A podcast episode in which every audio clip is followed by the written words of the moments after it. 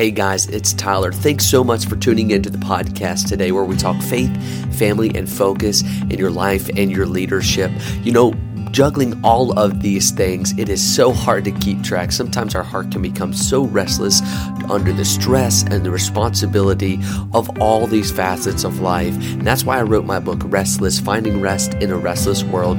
You can go to my website and get a free copy of that book, a free paperback copy of that book at tylerarobertson.com slash restless. So if you haven't done that yet, head on over to my website and do that. Grab a free copy of that book, Restless, Finding Rest in a Restless World. And with that, let's dive into the episode.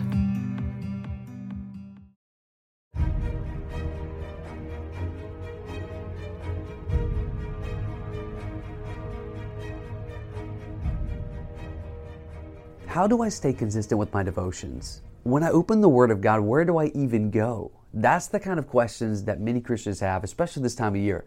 We're trying to deepen our walk with Christ. We want to set maybe a pattern of consistency when it comes to reading our Bible. Well, I'm going to give you four basic habits that have helped me so very much in my devotional life. Honestly, since I was about 12 years old, these habits have helped me stay focused on Christ when I'm reading His Word and stay consistent in what I'm doing. This first one is pretty simple find a place. Find a place. When it comes to doing your devotions each and every day, you ought to find a place, wherever that is, whether that's in your special chair in your living room or on the sofa, whether that's at the dinner table, sitting on your bed, which, if you're like me, you'll probably fall asleep if that is your place. Wherever you can get some quiet wherever you can check out for a little bit and focus in on what God is saying to you, where you can focus in on the Word of God and prayer. Wherever that is, find a place. And when you find that place, sanctify that place. Sanctify that place to God and say, God, I'm going to make an appointment with you each and every morning. I'm going to be right here. I want to be right here ready to receive everything that you have for me. So find a place. I think the second thing is to have a plan. So, not just find a place, but have a plan. If you don't have a plan, you're going to plan to fail. And I truly believe that we've got to have some type of direction, some type of vision for our devotional life. And you know, we think about that and we think that's kind of weird, but honestly, think about how many things you plan for, how many things you schedule out. Don't you think we ought to prioritize our time with God enough to have some type of plan. Some people use a Bible reading calendar. Some people are like, no, that is not me. I don't like using those. That's perfectly fine. But whatever you do, have a plan and make sure it's Holy Spirit guided. Make sure that God is guiding you and don't just think about how much scripture you're reading. Um, a lot of people like those Bible reading plans, and that's great. But they're uh, or they focus on uh, reading four, five, six, ten chapters a day. Don't just focus so much on length, but as one preacher says, focus on depth in your devotional time. My suggestion to you would be to read until the Holy Spirit of God stops you. Until the Holy Spirit of God stops you. And there's been times when I've been reading and you stop on verse 2, right? You're not even, you're, you just got started. And on verse 2, God begins to speak to your heart. So read until God speaks and have a plan. Whether that's a reading Bible plan, whether that's a devotional that you follow along with, have a plan to get in God's Word because if you don't have a plan, you're going to plan to fail. And then the third thing that I would say is not just have a plan, not just find a place, but make it profitable.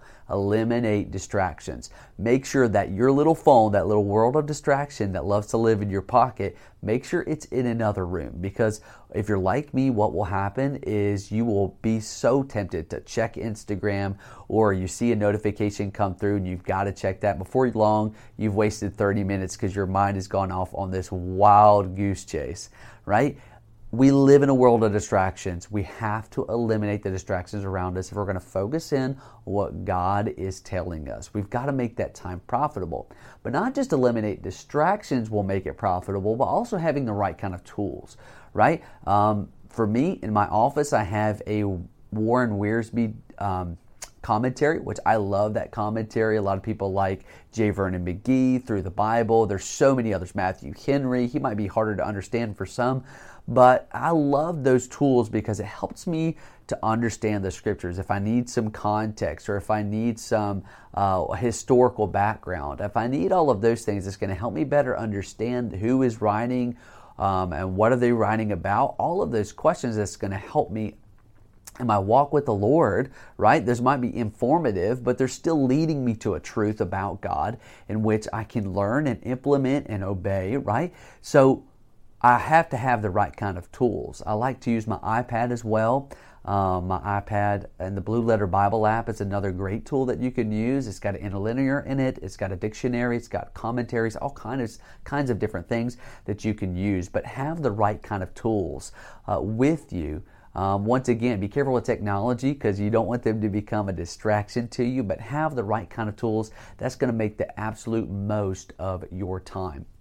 So find a place. You got a place? Where's your place? Have a plan Number three, make it profitable. Okay, eliminate those distractions, have the right kind of tools. And then the last one, probably the hardest one, is be persistent. Be persistent. See, here's the reality the devil does not want you to get in the Word of God today, the devil does not want you to pray today. And so you must be persistent. If you miss today, determine you're going to make it up tomorrow. If you miss this morning, make sure you don't go to bed tonight without diving into the Word of God, without getting in the Word of God. I think some people are like, well, I missed this morning, I'll get it tomorrow morning. No, no, no, no, no, no. You need the Word of God every single day. You probably didn't miss a meal today. Well, you don't, you need your spiritual food.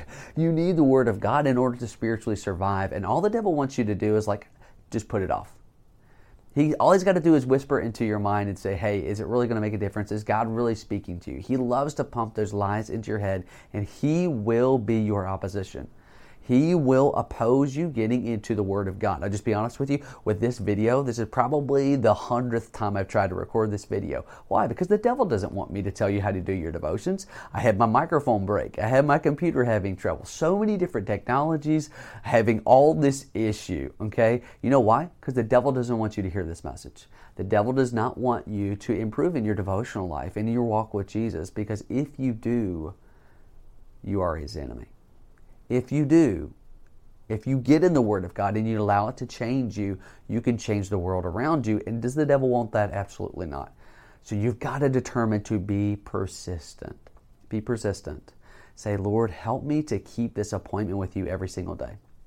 Help me to keep this appointment with you every day to make the most of my time, to have a plan and a direction where we're going. Sometimes I even, I failed to mention this earlier, but sometimes I like to have a theme that helps my vision, right? A theme for that year. My word this year is arise, right? Take action when God says to do something, right? I want to have a plan and a vision for my walk with the Lord and to find a place. Sanctify that place to God. These are just four simple habits that have helped me so very much in my walk with Jesus and I have put all of these, written them all out into a really nice ebook that we've put together for you. And it's free to you. You can go down to the link below and you can download that ebook. And hopefully that will serve as the catalyst, kind of the launching pad that will take your devotional life to the next level. Tell you exactly where to go and where to start, and hopefully enrich your walk with Christ. But we've got to get in His Word, right? There are people that are waiting on the other side of your obedience, as one preacher says. And our obedience starts right here with the Word of God. We've got to study. We've got to get in the Word of God, allow it to change our lives so that we can impact a world around us.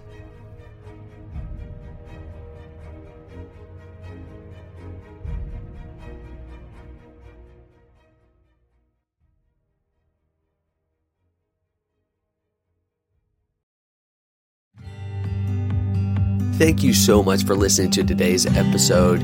If you want to read more articles, listen to more podcast episodes, or find more resources, you can go to tylerarobertson.com, tylerarobertson.com, and subscribe to all of that. We would love to have you as a part of our community as we grow in our faith, family, and leadership focus.